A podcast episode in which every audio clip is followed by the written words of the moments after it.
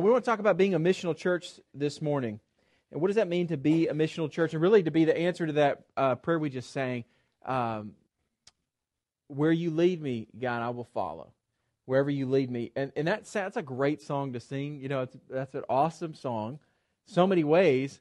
But what does that mean practically in our lives? And I think a lot of times we're like, God, yeah, I would go anywhere. I would, I would cross the seas. For, I would do whatever you want. If you called me to go, that's great. That's wonderful. Why don't you go talk to your neighbors? Yeah, I, I don't have time for that.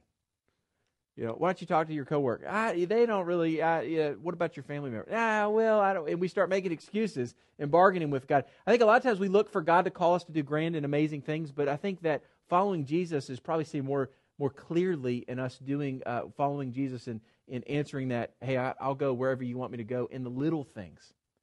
And, and you're not going to be faithful in the big things if you're not faithful in the little things. Um, I we had some friends, uh, Trey and Megan Clenny, who were here leading the mission team several weeks ago uh, when they came here, and they're uh, on the in preparation to go to India, northern India, to be serving with the International Mission Board. One of the things they want to know with these missionaries is, are you guys? When's the last time you led somebody to Jesus? When's the last time you talked to somebody about a relationship with Christ? We have no interest in sending you over to do something over there that you don't do here, anyways. And I think that's the key. Do we, are we faithful in the little things? Are we, are we, do we have that kind of mindset? And so we want to be a church that doesn't guilt people that if you love God, you'll talk about Him. Now, if you're not talking about Him, then there's a disconnect in your love for God.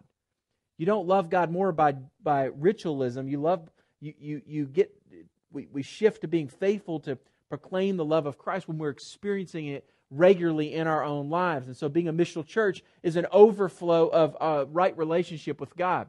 But there's a lot of misunderstandings about what that means. In fact, if you were to Google search missional church and you search that, you'd find over a million hits on um, different expressions of uh, missional church. There's about 500,000 um, maybe five years ago. Now there's a million uh, different articles, thoughts, comments, books about what it means to be a missional church. And the problem is there's not a really clear uh, definition of, of what that means. There's a lot of misexpressions of what it means to be missional. So as we, we talk about rethinking the church, it's critical for us to define what our purpose is regarding this mission that God has called us to be about as individuals and as the body of Christ, as the local expression of the body of Christ in Cross Life Church. What does it mean to be missional uh, as, as a church? And so we want to be clear on what this means, and it's critical that we understand that uh, that as when you have surrendered your life to Christ, God has called you to be a missionary. Okay, to be a follower of Jesus, to be a missionary. That's what you're called to be. That's the Great Commission. To go into all nations, making disciples, baptizing them in the name of the Father, Son, and the Holy Spirit, teaching them all that I've commanded you. Know that I will be with you always through that process. So understanding that we are all called to be about that. So how do we how do we do that? You might say, "Well, I don't really have the gift of evangelism." It doesn't really matter. That just means you might not be as effective as somebody else. That might not be your sweet spot serving in the body of Christ, but it doesn't mean that you get a pass on the great commission. We're all given the great commission and we're all given the great commandment, and we need to be about those things. The great commandment, love God with all your heart, mind, soul, love your neighbors yourself. Great commission, go into all nations uh, and make disciples. That's the things we're all commanded to do. We none of us get a pass on those things, okay? We all need to be about those things. So the challenge for us is, is understanding what does it mean to be a mission church? How do we do that? So let me give you some little background on what's going on in our country and in the culture that we live in and how some things have changed um, that we need to rethink our strategies on what, how we do missions, um, how we share the gospel, how we try to, um, to point people to Jesus in our community. So challenge we're faced today as followers of Jesus in the church is that our, our world and our nation has uh, changed and is rapidly changing. Would you agree with that? The world around us is rapidly changing. The culture is rapidly um, shifting in so many different ways. And until the mid 19th century, so you're really talking about the last um, century, you know, 1950s ish, um, until that point, when you looked at uh, USA, United States of America, and you looked at Europe, okay, uh, you, what you saw largely was what could be defined as Christendom. So, for about a thousand years at least, you, you could argue uh, there, has been this Christianity has had this dominant influence in culture that it shaped culture. Is as recent as uh, I would say clearly with Ronald Reagan when he was president and his speeches, um, you had him referencing often in his uh, inaugural speech, and then politicians before major politicians would, would reference biblical themes in their explanations of who they are and what we're going to be as a nation, whatever. So Ronald Reagan talked about being a city on a hill as a nation. We're a city on a hill. What is that? What is he talking about? That's a reference to the Beatitudes. And, and so there was all these little phrases and verbiage and things that were part of culture that, that had, had been borrowed from Christianity. And so in Christendom, Christianity was the major influencer on culture. And so there was kind of an established, assumed morality. There was an assumed language. And all these things were common things that we all held. And whether you believed in Jesus or didn't believe in whether you went to church, didn't go to church, didn't matter. Everybody knew who Jesus was. Everybody knew these different phrases from the Bible. Everybody had a, a general working knowledge and, and were their worldview borrowed largely from a Christian worldview. Today, it's not like that. Today, there's a postmodern, secular, humanistic worldview. In Christians, uh, people have more, they're more influenced by secular humanism than they are by Christianity. We are more relativistic, postmodern, secular humanist. In other words, secular humanism is saying that that um, you know we ultimately determine our destinies and, and we figure out what we need to do apart from God. And there, God's a caveat. God's a slice of the pie. God has a place in our lives but he does not dominate everything. He did not, uh, we don't live in a way that he uh, ordains and directs and rules over every facet of our lives, not just our Sunday mornings, but um, our budgets, um, the way we live our lives, the way we conduct ourselves, our families, the way we make decisions about um, school, work, um, college, you know, play, whatever. The way we look at everything is shaped and funneled through a biblical worldview, that's not how people think today. Even Christians often. They, they most of their worldview is shaped largely by the world. And so we constantly at Cross Life Church want to be calling us ourselves back to a biblical, Jesus centered worldview of reality. Now, uh, understanding this, um, in Christendom, the values of our culture were defined and shaped by Christianity, and non Christian beliefs and behaviors were considered wrong and shameful.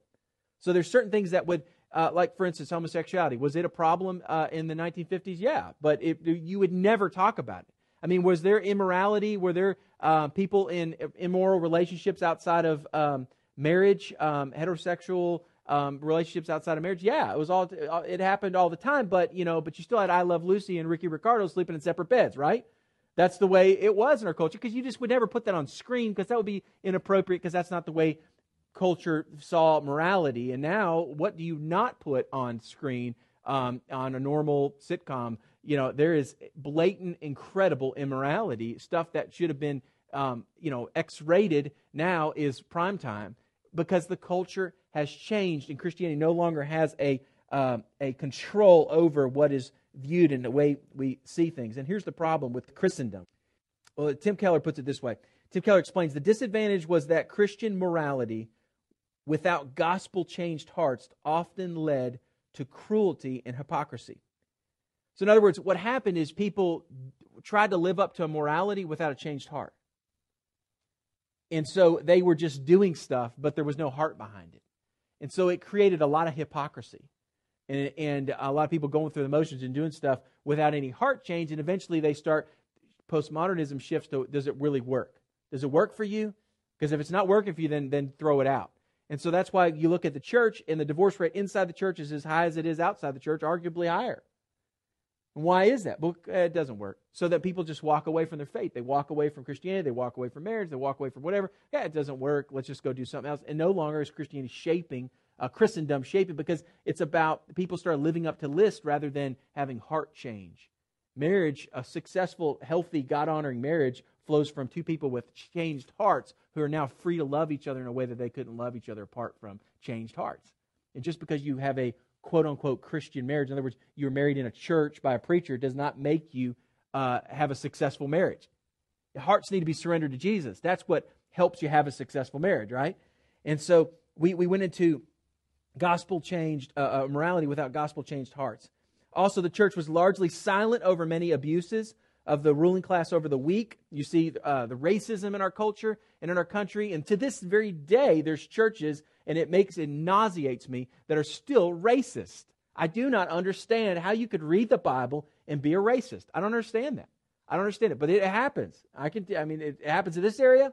It happened in uh, Mississippi when I was living there. There was churches that were like that. I don't understand that, and yet that's the way. So how how is it that we can say we believe in Jesus, and we can know that there's every tribe and tongue and nation and all this, and then yet we still have these ungodly views that are in violation of the Word of God?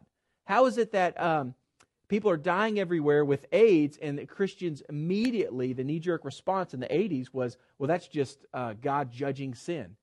And so immediately Christians responded with incredible arrogance and judgmentalism instead of coming and washing feet and serving the poor and helping people, which is what historically Christians used to do. You know that in the in um, the early church, that in Antioch area um, of north of Jerusalem, north of, of Israel, Antioch, and then Tyre and Sidon, that um, about a hundred years, a couple hundred years after uh, Jesus came, lived, died, rose again, uh, ascended the Father, that um, there was plagues that, that broke out and people were dying everywhere, and it was the Christians that were willing to risk dying and to serve the sick. The doctors, the elite, the religious people, not the Christians, but the other religious people, the, the, the people in pagan worship and Roman um, mysticism and all that stuff, they all fled and they left. And it was the Christians that said, you know what, we know where we're going. These people are hurt, they're dying. We need to go and we gotta we gotta serve them. They were they ran fearlessly into diseased areas to minister and to help people. And Jesus was seen brilliantly through that. And then in the 80s in America, AIDS hits, and what does, what does the church do? Starts pointing fingers. And I can, thankfully, that has changed and the church is leading the way by far. Missionaries are leading the way in serving people all over Africa and all over the United States in ministering, trying to, to, to help people, not to just um, look past sin, but to love people so that they can actually speak to the heart issues rather than the moral issues. You change the heart, the moral issues follow. You understand? And so there's been a shift and a change. But, but because the church was silent, the church has lost its place in the culture, except for in the heartland or the Bible Belt. And in Europe and in America, the only place that Christendom is still has a slight pulse is where we live. It's still slightly alive. And uh, that's not great. To be honest, I think we just need to put a knife in it and kill it, Christendom, and go back to pre Christian world where we start thinking as missionaries. And that's really what my point is this morning is to challenge us to rethink, to go ahead and give it up. Forget boycotting Target because they don't say Merry Christmas. Get over it. Okay, get over it. Their executives do not live in the Bible Belt. Okay, get up. They don't, expect them to do that. They're they're they're not going to do that. Stop getting mad because people. Everybody says Happy Holidays. Okay, stop getting mad because because um, you know our politicians are making horrible decisions and are, are leading our, our country for, further and further into godlessness. Okay, you can be active politically in the process. Certainly, you should vote for people that, that um, are for life, that don't celebrate the murder and slaughter of children, um, of babies, which are children, unborn babies. Okay? Certainly, vote against those people. Advocate for those who have no voice and be about that. I, that's I, I think we should. But stop trying to get Christendom back on the map. We don't need a moralism apart from gospel shaped and changed hearts. What we need is gospel changed and shaped hearts. And that's what it means to be a missional church. Is we stop fighting for, for Jesus to be on the billboards again in our country and for there to be this layer of I don't care if prayer ever comes back into the school. I don't care if they ever read Bibles back in the public school. I, to be honest with you, it will never, ever, ever, ever happen. It will never happen. The day we turned education over to the government and said, Would you please educate our children? and we took it away from families and churches, okay? The day that happened, we lost the battle at the beginning. Because then you started with arguments. Well, who's translated? Are we going to use the Catholic version of the Bible? Are we going to use the Protestant version of the Bible? Are we going to pray to your God? Or are we going to pray to my God? Are we going to? And there, if the government's paying for at some point you got to say, you know what? Let's just not pray to God because we're going to offend somebody by praying to somebody else's God. Let's just say, you know, we're not going to worry about that. We're not going to worry about Bible training. We're not going to worry about it. The, it's broken. You're not going to fix that. Get over it. And let's move on to sharing Jesus with the lost world around us. Instead of writing letters to the governor or the mayor or the whoever to get prayer back in schools. Forget it. Forget the prayer. Just pray. Let's stop advocating for prayer in schools. Let's just pray. Would that be better? Okay. If people prayed half as much as they they have um, attacked and, and grieved over the fall of Christendom, we would see God doing a lot better things. And so Christendom is gone. It is gone. Most traditional churches can only win people to Christ who are still familiar with and have a spiritual heritage. Uh, and, and they still think in terms of how do we do missions in Christendom. And in Christendom, what you do is you put up a big tent and you invite people to come. You bring Billy Graham or somebody else in to do a big crusade, and you you share the gospel through a big event kind of thing, and it's all event driven, and bring everybody, and we'll get them all in. And th- do people still get saved like that in this area? Yeah, they do. But is that are you going to reach people that are far from God that way? Mm, probably not. You're going to reach people that have stopped going to church, that have that have fallen away, that would, but they still grew up and have an understanding of and whatever. That's but it's no, it's ceasing to become an effective way to reach people today. So we're going to have to think through new models. And I, I, let me give you a little newsflash the far majority of churches are still using the same methodology to reach people that they used and operated in under the time when Christendom was the was the um, the dominant influence in society. And so the people that are influenced by that, the market is rapidly shrinking. I don't know if you noticed the numbers last week on the video that we showed about Cross Life's beginning, but there's been a uh, 12 to 18 percent decline in church involvement over the last 20 years in our area and yet the population's grown by by equally that percentage. So we've lost twice as much of a gap in trying to reach people. Population's growing, churches declining, people getting involved and, and plugged into churches. What does that mean? Old methods are not going to continue to reach people. And what, what do you find churches doing? Do you see them shifting and changing? No, they keep doing the old thing. So what does that mean? That means that we probably need to figure out a better way to do it, a new way. And that here's how we do this. You ready? Okay. You need to walk out of your house, go maybe drive out of town at some point this week, okay, out the city limits, get out of your car, okay, walk around the car, uh, and, and while you're outside the car, put on your missionary hat, throw off the Christendom hat, put on your missionary hat, get back in your car, draw, drive back into town, and begin to think differently and start to see the world as a missionary in a pre Christian society begin to think in terms of Christianity has never landed on this land. We don't. Nobody knows Jesus. Nobody, and just w- begin to operate with the assumption that nobody's working off the same definitions that you are working off of, and we need to begin to think of our neighbors and our coworkers and the schools and the leaders and the people in our culture through uh, pre-Christian lenses, rather than lamenting over Christendom. Here, here's the shift. Ed Stetzer called it, uh, he, he explained this in a couple different ways, and here's some examples on the, the board here. Um, seeing discipleship not as a program, but as a process. That's one of the ways to begin thinking missionally. Discipleship is not a program. It's not a class you go to anymore. It's not the thing that churches do on Sunday night, discipleship class. It doesn't happen. no, it's a process. We're all in the process, and we do that relationally, not in an event. You can't learn to fish on a chalkboard. You can't make disciples in a classroom, okay? You can teach some things that help in the process, but ultimately, it's a process.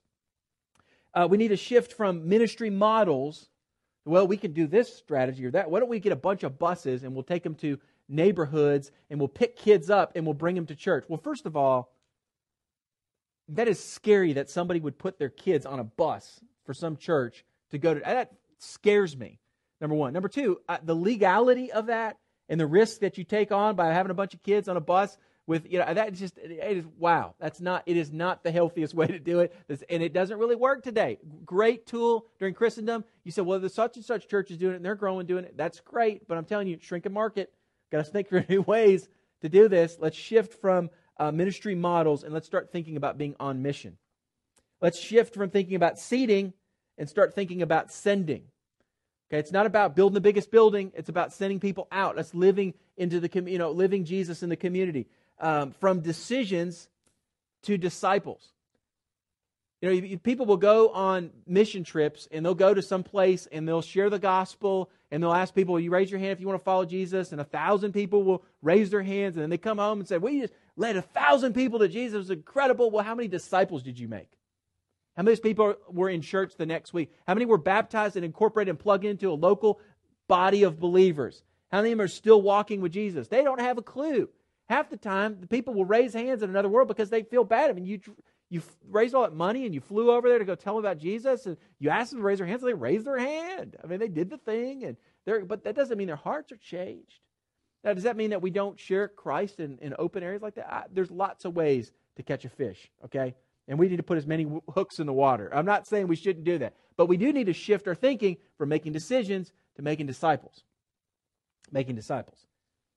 Um, last uh, of examples is shift from monuments to movements. From monuments to movements. I often get the question: Are you guys going to get a building at some point? I, we might. We're not not going to get a building, but that is not our a goal. Okay, that's not the a priority for uh, for Cross Life Church to get a building. Um, I mean, we, we can go to multiple services. Lord willing, we'll do that at some point in this facility. There's a lot of different things we can do. And in God's timing, if that's a, something we can do to more effectively reach people, that's fine. But if we ever build or renovate or get a building or whatever, it, I can assure you it will be um, done in a way that we're very strategic and practical with it. And there will not be a monument to anybody. It's not going to be a monument. It's going to be functional, it'll be practical, it'll be um, the, we'll try to make decisions to do whatever we can that'll be the best use of kingdom resources and reduce costs to not make a monument because we want to be about a, unleashing the people of God as a movement. And that's where we want to focus our energies, not into building some monstrosity that we use once a week. That makes no sense. We're not going to do that. We're not going to do that. So, monuments um, to movements.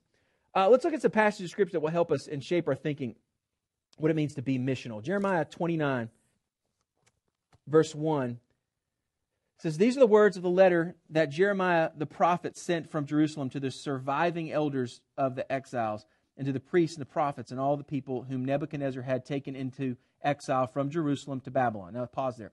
Here's what's going on. They have sinned against God. God has brought judgment against Jerusalem and Judea. Okay? And Babylon has come under the leadership of Nebuchadnezzar and has come and has destroyed. Um, they besieged the city. People were dying inside, starving inside. They broke the walls down. They came in. They invaded. They um, destroyed, raped, pillaged, just ravaged the land and destroyed the temple.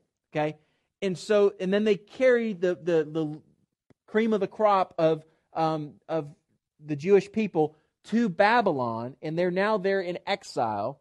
And this is a letter from um, the prophet Jeremiah under the inspiration of God, challenging them and telling them what they need to do. And here's the part you're going to recognize part of this. I'm going to read the part that we normally read, and then we're going to go back and see what he's really saying. The normally we skip down to verse 10. It says, For thus says the Lord, when 70 years are completed for Babylon, I will visit you, and, and I will fulfill to you my promise and bring you back to this place. For I know the plans I have for you, declares the Lord plans for welfare, not for evil, to give you a future and a hope. Then you will call upon me and come and pray to me, and I will hear you. You will seek me and find me when you seek me with all of your heart, and I will be found by you. That's the part we, we, we jump to. But what's the passage really saying? That, that's not it. We, we, this is what we're thinking. We're thinking, okay, well, here we live in this pagan world, an evil city with an evil country, with evil politicians, and they're destroying our nation, they're destroying our nationalism, they're destroying all this stuff. And so we're stuck in exile, and we're living with this, and we're just waiting and praying that Jesus will come back soon enough before um, we're completely bankrupt because of um, you know, Obamacare whatever the thing is that it, because of the inflation of the dollar, they're printing too much money, they're whatever. All those are problems and annoying and ridiculous that we're squandering all the opportunities God has given us a country. Yeah, it's frustrating. But you know what? Our citizenship, first and foremost, is in heaven. And so we, we look at that and we go, you know what? Let's pray Jesus comes back soon so we can just all get out of here and we can move on. And so we're going to hang on, waiting for our 70 years until Jesus comes because he has plans for us plans to prosper, not for calamity, plans for. That's not what the passage, it is what it, but it's not what it says. Let's, let's read it in order. Verse 1 again. These are the words of letters to Jeremiah, the prophet, sent from Jerusalem to the surviving elders of the exiles. The priests, the prophets, all the people whom Nebuchadnezzar had taken into exile from Jerusalem to Babylon. Jump down to verse 4. Thus says the Lord of hosts, the God of Israel, to all the exiles whom I have sent into exile from Jerusalem to Babylon build houses, and live in them. Plant gardens and eat their produce. Take wives. Have sons and daughters, and take wives for your sons, and give your daughters in marriage, that they may bear sons and daughters. Multiply there, and do not decrease. But seek the welfare of the city where I have sent you into exile, and pray to the Lord on its behalf. For in its welfare you will have your welfare. For thus says the Lord of hosts, the God of Israel Do not let your prophets and your diviners who are among you deceive you, and do not listen to the dreams that they dream. For it is a lie that they are prophesying to you in my name. And I did not send them, declares the Lord. What were they saying? They were saying, you know what, just hang in there. We're going to get out of here. Jesus is going to come, or not Jesus necessarily, but uh, but God's going to deliver us from this. He's going to get us out of here. Just hang in there. Um, let's just pray against the city. We're praying against it. And he's saying those are false prophets. Let me tell you what God says to you. God says, plant some gardens, dig, put some put some roots down, get married, have some kids, live, and then pray for and serve and live for the welfare of your city. Because if your city prospers, you will prosper. In its welfare, you will have welfare. If it does well, you're going to do well. What a complete change of thinking. And then the next verses he says are For this is what I say to you. Listen, I have plans for you, plans to prosper, not for calamity. Um, declares Lord, what plans for welfare, not for evil, to give you a future and a hope. Then I will call up, you will call upon me, come and pray to me, and I will hear you. You will seek me and find me when you seek for me with all your heart and I will be found by you, declares the Lord. And I will restore your fortunes and gather you from all the nations and all the places where I have driven you, declares the Lord. And I will bring you back to the place from which I sent you into exile. A couple things that we learned from this. How should we live as exiles in the city God has called us to, in the region God has called us to? What do we do here? Do we just lament, get mad, and cry and be upset and you know, and, and, and lament over the fact that we're not in Christendom again, trying to, to do that, lamenting that we have been uh, that God has sent Nebuchadnezzar to destroy our land? I mean, do we just get mad about it? No. Just where you are, be all there. And here's, here's what you do. Great instructions for how we live in the culture that is rapidly becoming more wicked and ungodly and pre Christian. Verse 5 says, We need to settle in the city. Go and settle down. Wherever you're, as long as you're here, be all here. Settle in the city. Verse 6 says, Grow in the city. Grow your family. Grow the church. Prosper. Okay, let's reach people. Let's grow. Uh, you know, let, let's plant our lives and let's do life here and let's let's just dig in. That doesn't become doesn't mean that we want to become wicked or we want to become evil. He doesn't say anything in there about becoming ungodly. About you know, why don't you just worship Marduk and the other false gods of Babylon while you're there? That'll be great. No, that's not what he's saying. He's saying, be distinct. Live for me. I'm your God. You're my people. Come back to me. Okay? And, and seek me, and you're going to find me, and I'm going to I'm going to bless you there. But while you're there, don't disconnect yourself from the city that I have strategically placed you in to live, to be a light, to be a city on the hill, to be a light, to point people to me. Third thing he says is seek the city's peace and prosperity in verse 7. And if they prosper, the city prospers, you will prosper. The ESV says, in, in its welfare, you will find your welfare. So God has called us to manifest an eternal city. Get this. He's called us to manifest an eternal city, heaven, uh, as an alternate city, the church, okay, to a temporal or lost city, Johnson City in the East Tennessee region. You got that? God has called us to manifest an eternal city that people can't see, except as it's lived out in our lives, the church, the body of Christ, to a lost and dying city, Johnson City, East Tennessee region, Tri Cities region.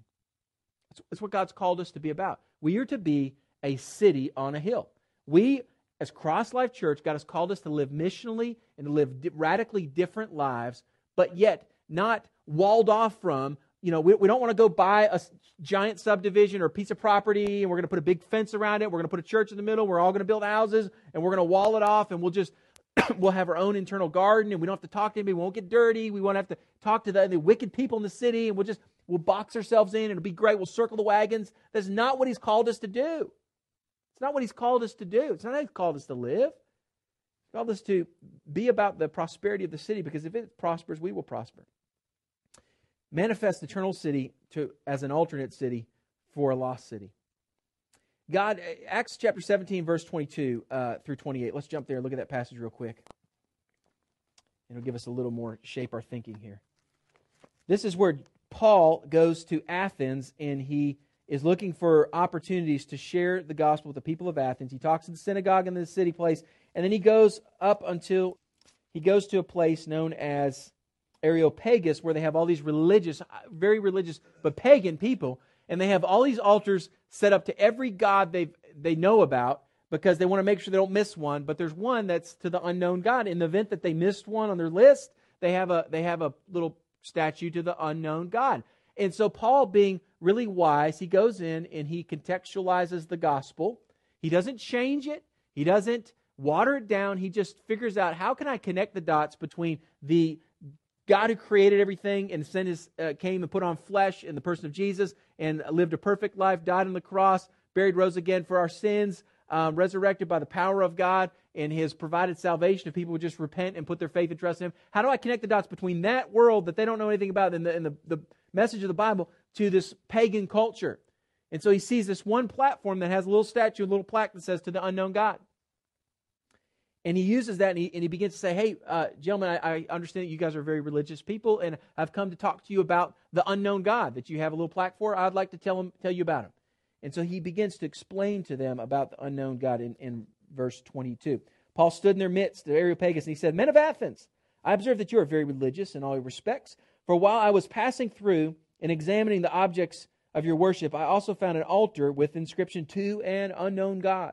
Therefore, what you worship in ignorance, I, I proclaim to you. This God made the world and all the things in it. Since he is the Lord of heaven and earth, does not he does not dwell in temples made by human hands, nor is he served by human hands, as though he needed anything. In other words, he's not like your gods that need a little house that you, you made, you whittled your God, and then you built a little house for him, and you serve him, and you bring him bananas, and, and you bring him fruit, and you bring him all these different things, and you sacrifice things to him. This God's not like that. He doesn't need your benevolent, gracious fruit giving. He doesn't need you giving your money. He doesn't need you building a little house for him and carving a little statue that represents. He doesn't need that because he made everything. Everything is because he caused it to be. He made from one man every nation and mankind to live on the face of the earth, having determined, this is the key, focus on this, having determined their appointed times and boundaries and habitation, that they would seek God, if perhaps they might grope for him and find him through, uh, though he is not far from each one of us. And in him we live and move and exist. And even um, some of you, your own poets, have said, For we are also his children. Being then the children of God, we ought to not think that the divine nature is like gold or silver or stone, an image formed by the art and the thoughts of man. Therefore, having overlooked the times of ignorance, God is now declaring to men that all people everywhere should repent, because he has fixed a day in which he will judge the world in righteousness through a man whom he has appointed, having furnished proof to all men by raising him from the dead. Hello, Hook to get them interested. So he's just declaring them to Jesus, all about Jesus. So here, here's what we get from this. Verse 24 God made everything, and everything belongs to him. The rest of verse 24 it says, so God made the world, everything in it. He doesn't live in temples made by men. God is not confined to a building. Um, he is, uh, he is uh, not made, he's not a statue made by hands or shaped in the human minds. Goes on to say, God is sovereign over where you live and who you live among and where um, and when you live. So he, he is sovereign over where you live, who you live among, and when you live. Understand that. He is sovereign over where you're living right now. He is sovereign over the people you live among. He is sovereign over the date on which you were born, and He is sovereign over the date you will die. He has placed you here for a confined period of time and while you're here, He has a plan and mission for you to live for the prosperity of the city because in His welfare you will have welfare. He has called you to live for Him and for His glory. God has invited you to seek Him and find Him. Now, here's the challenge in the gospel, and, and, and I'm not going to read this, but in Jude chapter, uh, well, it's just one chapter, but Jude, I believe it's verse 2 and 3, he talks about con- contending for the faith that was once delivered up for us. So here's the challenge for us being a missional church. Two things we need to do. We need to contend for the faith. We need to make sure that we are biblical in everything we say. We do not want to tweak, water down, manipulate, modify the gospel so that it will be more attractive to people. Okay? You can't come to Jesus by sugaring up the cross. I mean, it's you're going to have to die to live. That's what our name means, Cross Life Church. We have to lay our lives down to follow Christ. You have to repent to become a to become a Christian. G- Christianity is not just you know what you can do whatever you want, but you don't want to go to hell. So go ahead and pray this little scripted prayer, and then once you've prayed this prayer, you can become a Christian. You can tack on Jesus to your pagan, me-centered life, and yet and you get to go to heaven. Great, huh? No, it doesn't work that way. That's not the message of the Bible. Clearly, Paul leads with you got to repent. You have to shift away from your ways, and you're going to have to put your trust in Jesus Christ.